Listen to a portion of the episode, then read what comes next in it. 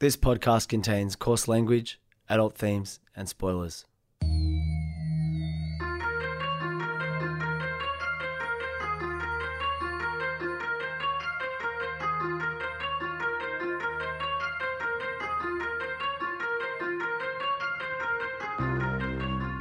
My name's Peach, and for the past couple of years, I've been helping my friend Shag overcome his childhood aversions to everyday foods in the podcast Fussy Eater.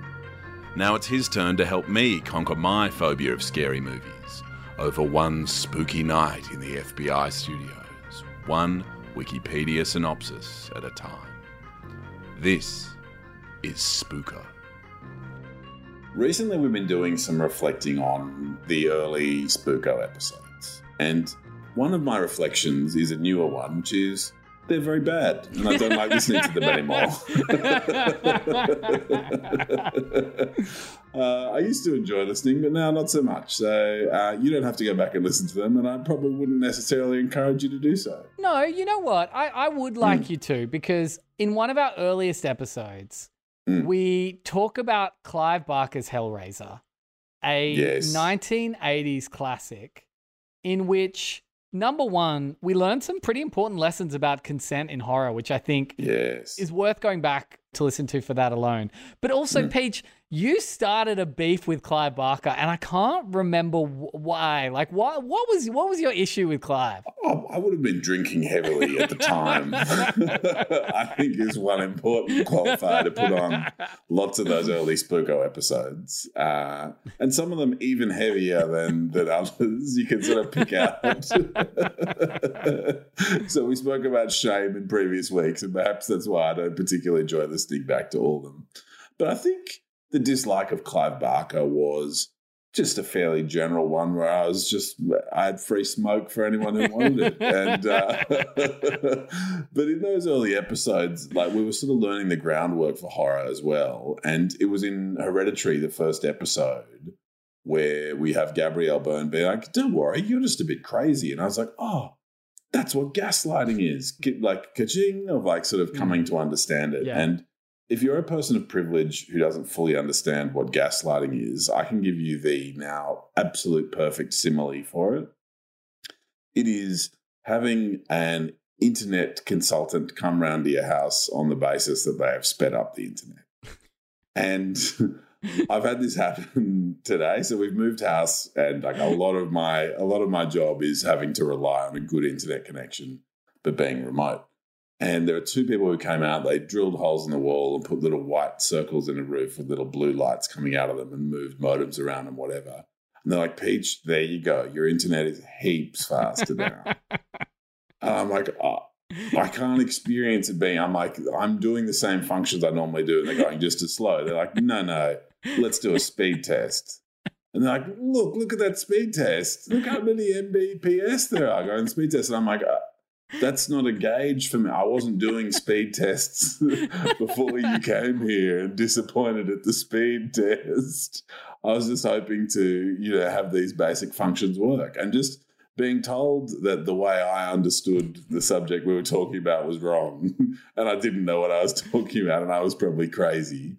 I was like, oh, well, then this is the Gabriel Byrne uh, behavior from Hereditary. And, and, and Toni Collette's the only actor we tend to remember from Hereditary, and that's probably right and fair. But Gabriel Byrne taught privileged white guys a lesson on what it is we do and avoid having done to us every single day. White privileged people, if you want an experience, your internet might be feeling a bit slow. Just get a couple of consultants out around there to fucking drill some holes and lay some cables around the place, and uh, you'll get a bit of an insight into how it goes. Anyway, those early episodes were wild. And you're right, we were finding our feet. But I do love that we covered Hellraiser because it is Mm. one of my favorite horror worlds. I love the idea Very of fair. Cenobites being these leisure travelers from another dimension who can't distinguish between pain or pleasure because it's just about extreme sensations. And if you solve a weird box, they'll come to your dimension and torture you for all of eternity as a way to reward you for seeking out stimulation. Like it's such a cool world to create, right? It's quite innocent as well. I mean, if you think of the brutality of some more contemporary ideas, they're like, what would it be like if the absolute worst thing that could happen happened? You'd be like, oh, yeah, maybe just a bit of like a bit of a spook out from the spook dimensions. Probably a pretty nice, relaxing but, but also, but also, I think Mm. One of the things we talked about last week when we were talking about Terrifier 2 is that awful scene of just Mm. cruel brutality, that torture scene. Mm. And I think one of the main issues with the Terrifier series is that Mm. there's no reason for art. Like art just likes torturing people. Mm. Checkmate. And what what I think's interesting about a series like Hellraiser is they give you a reason to show torture Ah, and to show yes. the skin being pulled back and people's Yes. like you know people in pain because that's the point right like Mm. these cenobites they're just chasing sensation and if you accept their invitation they're going to make you experience the extreme limits of sensation it makes sense anyway so that's what i like about the Well, series it but almost doesn't. It's like, oh, if you were mean to us, we're going to do what we consider to be something good it's really confusing it's like, oh, okay. so anyway so Hellra- hellraiser is back nice. And because of that, I've gone back and I did a little bit of Wikipedia digging on Clive Yes. Barker's backstory. And I think we owe him an apology. He's actually an amazing figure. All right. So, so, so, no, no, All hear me right, out. Hear me out. Hear me out. Hear me out. Mm. So he is a horror writer in the 70s and 80s, but he's a queer man in America at a time where it wasn't easy. I mean, it's never easy to be a queer person anywhere in the world, but at a time and a place where it was especially tough to be a queer man. He made some money in the 70s trying to get by as a sex worker. Mm. and and being a sex worker at a number of places. In New York there were these like um, S&M clubs really famous ones. I think one was called the Hellfire Club. There was another one as well. And through his experiences there and especially at a night where he saw people who were getting pierced for fun he had this idea for the Hellbound Heart, uh, which is a novel that uh, a novella that eventually becomes the Hellraiser film series. Mm. Although that actually is a pretty good story. Right, right. Yeah, although, okay. although, but Mm. before it was called Hellraiser, he was originally going to call it Sadomasochist from Hell, which is a Oh, much worse. Clive. Yeah, okay. Maybe I maybe maybe I was right then. Clive sucks. Although titles are hard.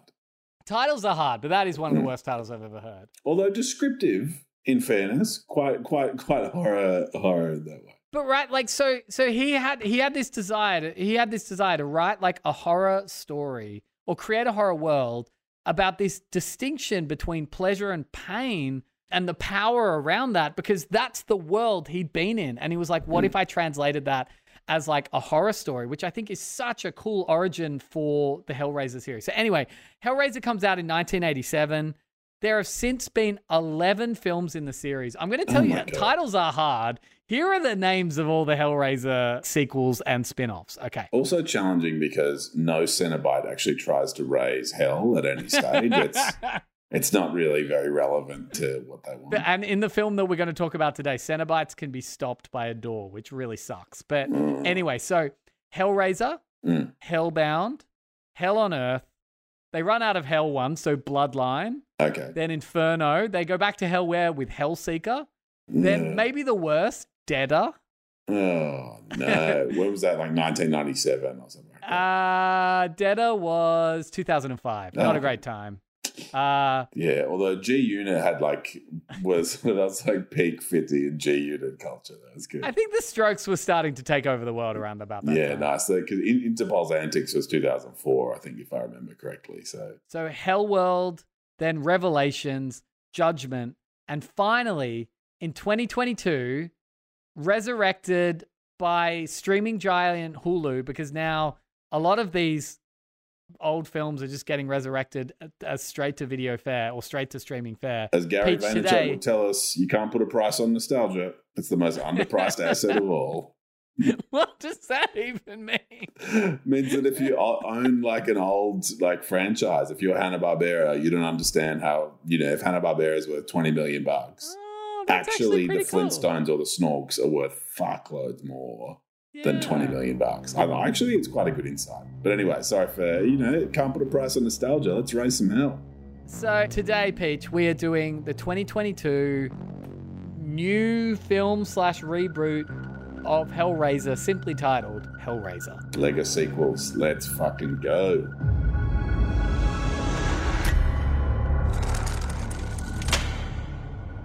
Beautiful, isn't it? It's really nice. You can hold it.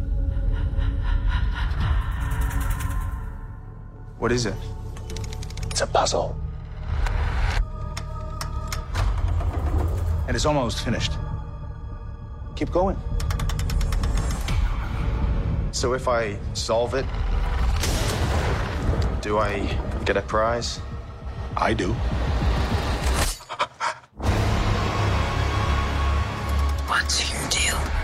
It has six sides, six configurations. It opens up and it cuts you. And then they come to collect. It's time. Greater delights await. We wish to see you proceed. Feed it. Their blood, their pain.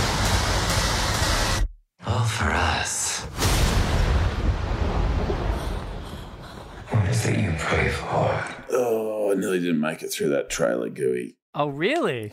Yeah, like blood's just quite sharp. Like I wasn't even like upset. I was like, hey, this is just a direct physical response. Uh, got a long to do list with the old therapist that we're working through, and I need to put blood on there. So look, give me another, give me some more time before I get a into blood. But just then, you nearly lost your old co-host for a little while.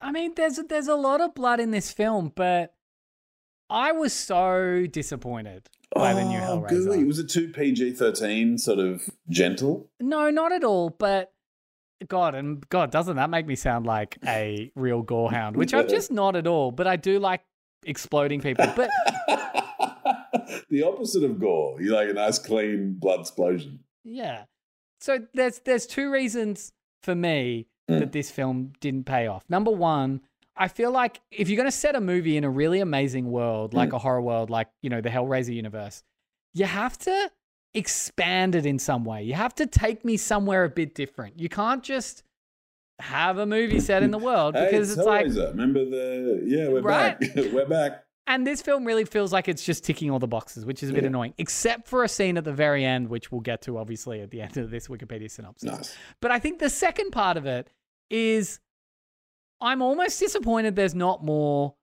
clever torture in this film, right? Like if these Cenobites are all about torturing people Mm. to the very extremes of human sensation, why does basically everybody just get pulled apart by chains? Like, yes, in the first one, the bad guy get well, the the the guy that initially summoned the Cenobites gets pulled apart by chains, and it's this iconic horror moment, and it's so gross and gory. But you can't just be like, well, everyone loved that scene, so let's just fucking pull everyone. Like, it doesn't make sense that the Cenobites are like, we're gonna show you true pain, but we'll just keep just tearing everyone's skin off with chains. It's like It seems very low tech as well. Of like, that's all we got. We got some hooks. We got some chains. Look, if you've got a better way to use heaps of chains, yeah, like oh yeah, sorry, yeah, sorry. You don't like the hooks and chains? Yeah, okay. Look, it's not bad. Like this is not a this is not necessarily a bad film, Hmm. but it was disappointing as a fan of the universe. But there is a cool moment at the very end. I think you like. I think like dripping acid or waterboarding like strike me as like underused sort of torture. Once, Yeah. like the half half drowned. Like waterboarding is just like, are you fucking kidding? Like, yeah, I don't know. Yeah. Uh, and I mean, you know, like that would be such a strong political statement to have a horror film that involved waterboarding as like a method of death. But anyway, And presumably Uh, you could riff on it because this whole theme is like blood. It's like metal and blood. That's our thing. Of like, and you imagine if you did water instead of blood. yeah, I'm not like right because all the all the Cenobites are supposed to be different, and there's one in this one called the Chatterer who is always just like. Because one of the characters has like a wheezing problem, so I think this Chatterer also has like they always sort of reflect things in the in the in the world of the movie. What? Uh, chatting. Yeah, chatting. it would have been cool if there was like a water Cenobite. Like, why not? yeah, lightning, earth, fire, ice. Wouldn't it be Captain? Planet.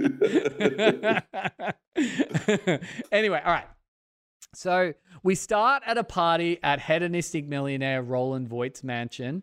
And it's one of those like classic movie sexy rich people orgy parties, but like they can't actually show an orgy. So it's just lots of people just being like sexy and weird in a and like the lights kind of being half off in this mansion. Anyway, I don't want to kink shame everyone there, but I don't know. Like, nah, like a blood rich sex puzzle.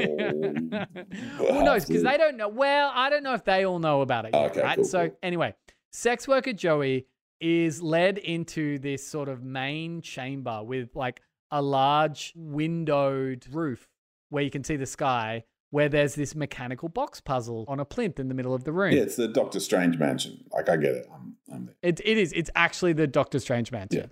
And you'll remember that that original uh, puzzle box. What what is it called? It's it, th- th- there's yes, a name yes, for it. Yes. It's called the the Dana cube. The Zuma. Is the puzzle box in the Dazukatron? The lament configuration. the So, lament configuration, which is really okay. So name, wait. In fairness So actually, you know what? You know what? They do do something cool to expand the universe with that box. Anyway, so he comes across this mechanical puzzle box, which Voight insists he solve. Joey solves the configuration and is stabbed by a blade hidden inside the box. A portal opens from which chains fly out and rip Joey apart as Voight demands an audience with Leviathan. Yes, Does that all kind of make sense? yes. Wasn't Leviathan the devil in like Hellraiser two? So it's never explicitly called the devil, but yes, when they go to hell, hell's this giant maze with Leviathan, who's this giant uh, 3D prism floating above the whole world. Uh, the coolest depiction of the devil ever, if it's the devil. So this is just this is just a new series in Hellraiser. This is just Daenerys Dragon series on Amazon Prime or whatever. Yeah. Hellraiser style. Yeah, okay. Yeah, it's it's like it's like here are all the elements of Hellraiser 2022. What's up? What's good? All right. Six years later, recovering addict Riley is living with her brother Matt, his boyfriend Colin, and their roommate Nora. Riley's boyfriend Trevor convinces her to help break into an abandoned storage warehouse where they discover the puzzle box. Now, it's probably important to note that from the beginning, Riley's brother and his boyfriend are like, Trevor's bad news. Your boyfriend sucks. And she's like, no, I love my boyfriend. He's the best. He- me and him like go and break. And eh, anyway, so Sounds so like he sucks a bit. I've got to say. yeah. Anyway, so they break into this abandoned storage warehouse where they discover the puzzle box. Returning home late, Riley gets into an argument with Matt and leaves because she'd been out with Trevor doing like random shit. At an empty park, she's playing around with the puzzle box, solves the box, but avoids being cut by the blade that shoots out. The Cenobites, a group of deformed humanoids, appear and demand she choose another as sacrifice. Matt finds Riley blacked out because Matt's gone looking for her. Mm. As he tries to wake her up, he inadvertently cuts himself on the box. He goes to a nearby restroom to clean his wound. Riley hears him scream and discovers that he's vanished. Yeah, look, I'm pretty gripped actually. Yeah, like it's not a bad story, Mm, right? yeah. It's just a disappointing story. Nice. It could have been great and it it just wasn't. fucked it up. Yeah. Um, believing the box caused Matt's disappearance, Riley and Trevor track down Serena Menaker, Voight's former lawyer, played by Marta from Succession, for all you Succession heads out there. I should watch Succession, shouldn't I, Shay? You really it. should. Yeah. It's pretty great. It's pretty great. Anyway, so they track down Voight's former lawyer who had hidden it in the warehouse. Now, Fuck my memory. Look, as a current lawyer, like you just don't remember stuff you do. That's why you keep good records. You'd be like, "Where'd you put the box?" I'd be like, mm, "I don't fucking, I don't know." Like, you know, I would have emailed you about where I was keeping it. Yeah, where's the email I sent you? You go find that. Manica tries to take the box from Riley because she's like, this thing's dangerous. It killed Voight. It's going to kill you too. But is inadvertently cut by the blade. and is later taken by the Cenobites. Mm. Riley decides to visit Voight's abandoned mansion because remember, this is six years later. Finding his journals and learning that the box, okay, this is cool, right? Remember that it was called the Lament configuration? Yes. So the box has multiple configurations. So it's like anger, rage, lament. Like Okay. there's six of them, right? Yeah, and if you can solve all six and get a victim for each, you're awarded a gift from Leviathan. But isn't this gift going to be chains? Like just Well, I like- mean, you're a fucking idiot if you think it's not going to be bad, Yeah, right? okay. and the gift is going to probably be chains of some description. He's got so many. it's like if Bugsy Malone was like, "Hey, I got some sneakers for you." There you go. Congrats. All right. So after just after reading the journals and discovering that if they solve all six of the lament mm. configurations and, and provide a blood sacrifice to each, they get a gift from Leviathan. Riley sees an apparition of Matt and it's this great moment. I can't remember the exact line, but it is actually a really good, spooky, disturbing moment where she says something like, Matt, is it really you? And he's just looking like really just just done. Like he has not had a good time. And he's like, Do you want it to be? Which is like fucking creepy and spooky. She and she's like and like nods and goes over to hug him. But as she's hugging him, she realizes what she's touching is just raw flesh. And she recoils and sees all of his skin's gone because that's their one move, which is to flay you with chains. Anyway, the group appears. So Trevor, Colin, and Nora arrive to take Riley home. While Riley explains her findings to Colin, the still living but mutilated Voight, who is hiding inside the walls, stabs Nora with the box. um, yes. Okay, I follow what was said in that sentence. Right? but- Yep, yep. Okay, so so she goes with the group to find out what's going on Mm. and hopefully rescue the brother. Meanwhile, it turns out that Voight didn't die and wasn't killed by the Cenobites and is in fact living in the walls of his mansion, but he's been heavily mutilated. It's like Bruno from Encanto. Yep, I'm following. That's an Encanto joke. Shake, tell me you've seen Encanto. Have you not seen Encanto? I have. I forgot, but yeah, you're Okay. right. It's, it's he's it's basically Bruno from Encanto. This film is basically This Encanto. film is basically Encanto. The group attempts to escape the mansion in a van, but Nora is taken by the Cenobites. And there's like a cool moment where even though she's in the back of the van, all of a sudden her perception of reality is that the van now is like a mile long. They're far away, and she she then gets also flayed by the Cenobites. Oh God. Okay.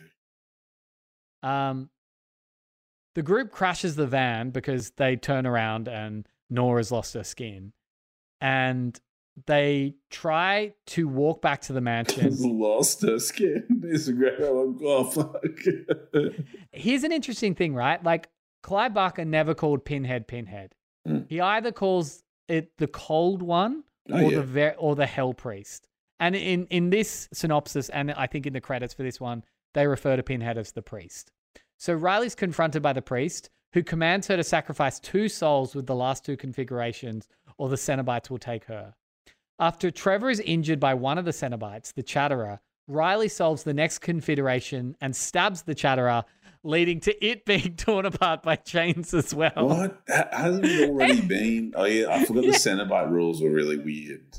Like, I think, but it, it's like, yes, they've already been mutilated, but you can also be sacrificed if you're a Cenobite. And Cenobites are still, they're basically just people who have gone through this change and now they're like super, like deformed humans with skin flaps and things. Lots of flaps, lots of skin flaps. but they, but they like it, don't they? Th- Rather they've than come die to from it. yeah they don't die from it well they accept it whether they like it or not is not clear like they're never that enthusiastic but they're like you made it like it's basically like and it's also like i've learned from this podcast that you can't go into a contract not knowing what the outcome's going to be and for them to be like no that the contract's final and you Yeah. can't get out of it Like, like "Mm, you should have I- known. You should have known what we would have eventually done. What's that Simpsons line? You know, you should have known what the deal would eventually be. Like, all right In fact, there's really good contract law on The Simpsons. Like the most useful, like lawyer Simpsons joke is the commercial one of the kids be like, "Mum, mum, we can make a deal." And Marge says, You don't have anything I want. It's just a good lesson, lesson about um, contracting. And Well, I mean, it's wild to me that if you're below our generation, The Simpsons means nothing to you, and none of the references make any sense. I think if you're under the age of 35, you've never seen it, it's probably, yeah. would that be right? Oh, it's probably under the age of thirty, but Yeah, okay. It's just a Anyway, consideration, contracting. They do it all. so the the group makes it back to the mansion, Hmm. realizing that there are steel doors designed to lock the Cenobites out. It's so dumb. These Cenobites can travel through dimensions, Hmm. can shoot chains through dimensions, but you close a steel door on them, and they're like, But why would the Cenobite world have these doors? Oh no, because remember we're in the mansion now. We're in Voight's yes, sorry. mansion. But even then, if they're that easy to stop, why wouldn't you just be like, "I'm not going to be torn apart by your chains"? But it's not even clear what that like why you would want to stop them. All right, okay. So anyway, so Riley and Colin leave Trevor to rest, and it is revealed that Trevor is actually the bad guy and has been working for Voight the whole time to find people to sacrifice to the puzzle box. Riley and Colin trap a Cenobite, the Asphyx, that's the one that can't breathe properly, to become the last sacrifice. Asphyx, yeah, okay. But Voight appears and stabs Colin with the box, leading to him being the last sacrifice. Now, we discover that Voight reveals that he sought new pleasurable sensations uh, as a super rich guy, so he completed all six configurations of the box. But when he was given a gift, what his reward, and it's actually pretty cool, he has this contraption, this gold contraption stuck to the front of his chest and the back that's tied to all his, his nerve endings that's constantly twisting. So he's always in extreme pain. Uh, okay, yes, that's that's cool, but yeah. So he completes the final configuration and traps the Cenobites, demanding they ask Leviathan to free him from his gift. Leviathan then appears in the sky, and that kind of pisses me off because I'm like, it's a lot scarier when you have to go to hell and then you just see this distant thing in the sky. It kind of Hmm. sucks that he just shows up above the house. He's like, oh yeah, you rang, yeah. Yeah, he's still huge. But anyway, Leviathan, and also like the fact that we just assume it's a dude. Leviathan Mm. is a like Leviathan is genderless, right? Yep. Leviathan appears in the sky above the mansion. Riley retrieves the box and unlocks the steel doors, letting in the Cenobites. Riley saves Colin from torture by stabbing Trevor, choosing him as the new final sacrifice. And in fact, they were doing something a bit creative with Colin because he was going to be the final death. And instead of chains, they had like really thin string wrapped around all of his limbs and were slowly tightening it and tightening it and tightening it and tightening it. And that was that's that's pretty gross. And I was like, okay, Yeah. finally you get creative with the sixth. Oh, like of- piano wire kind of thing. Yeah, like piano wire, through. right? Yeah, okay. Ugh. like around all of his limbs. Anyway, so Like the audition of like the ah, da, da, da. So- yeah, exactly like the audition. Yeah. Exactly like that. So Riley saves Colin from torture by stabbing Trevor, choosing him as the new final sacrifice. I don't know how those rules work. Like she's basically like, no, no, no, no, Colin's fine because I've stabbed Mm. another person and now they're the final sacrifice. Similar to Pokemon, I feel. Like I choose. it's like no, no, no, no, no. The Pokemon's got to get caught. but the priest agrees, and Trevor is mutilated and dragged to hell. Meanwhile, Voight bargains with the priest to grant him a different gift, and she offers him power. Voight is released from his contraption and momentarily healed before Leviathan impales him with an even bigger chain and takes him away. I love that Voight's like, I'm going to force Leviathan to fix this. this is going to go well. So, tempted by the priest into resurrecting Matt, Riley refuses to wish for a gift because she is clever enough to know that the Cenobites' rewards are always bad. It's like, oh, this rewards pain. Do you want the surprise reward? It's like it's not going to be a good surprise. Nah, nah, nah, nah, I'm good. I'm good. the Cenobites tell her that she has effectively chosen to live with the guilt of her actions. And it's like, they're fucking like hell demons with chain. Like, it's like, I'm going to be pretty cool to live with some guilt. she already was going to do that, just with extra pain. It was like that. That was always going to happen if she was going to remain alive. the box then reverts to its original configuration and the Cenobites disappear. As Riley and Colin leave the mansion, he asks her if she made the right choice. Riley remains silent. So, there's been that one cool moment to go that the box actually has six configurations, and once you get to the six, you get to have an audience with Leviathan, which is interesting. Mm. If it cheapens Leviathan a bit. It's not. Yeah, it's not that interesting because Leviathan's like, "Oh, great, good to see you." Guess what I'm about to do? but it's a trick. Yeah. Anyway, so we then cut to Voight, who is what seems to be like he's he's naked and like soaring through a really like almost like heaven. Like it's really bright, sun shining sky, and he's like soaring through the air on almost this like kind of like a crucifix, but not quite. All of a sudden, all of his skin starts like peeling back in different ways Ugh, you okay? and he's like screaming and what we're watching is him becoming a Cenobite. And we've never seen that in a film. And so we see these flaps go back, we see things break and all of this stuff, and we see him transform into a Cenobite because that's what Leviathan meant when they offered Voight power for his like final gift. And that's the end of Hellraiser 2022. But the power does not extend to being able to open a door. I think we established yeah, right. earlier in the film. I'm still not satisfied with it. Like, there's an underlying premise. Look, uh, Clive Clive Barker's reputation is partially restored by the fact that uh, I think we were a little dismissive of the lack of subtlety he had dealing with sort of BDSM type type stuff when we first. And and you know what's really interesting that to Mm. go back to that because I, I mean I think it'd be interesting going like in the same way that this makes me appreciate Clive Barker and his original way more than this. I Mm. wonder if it, this makes you appreciate the original episode of Spooko in in Probably relation wasn't. to this one. Yeah, probably, Probably not. But I mean, here's us schooling Clive Barker on consent in the BDSM world when he actually came up, you know, in its like early New York origins in the 70s and wrote from that experience. It just goes to show that we're the best. and We can school anyone, even if they're really experienced. So fuck you, come at us, Barker. Let's go. Uh, this was recorded at FBI Studios. Please like, subscribe, and follow wherever you can and as much as you can. And Resh's, what's up?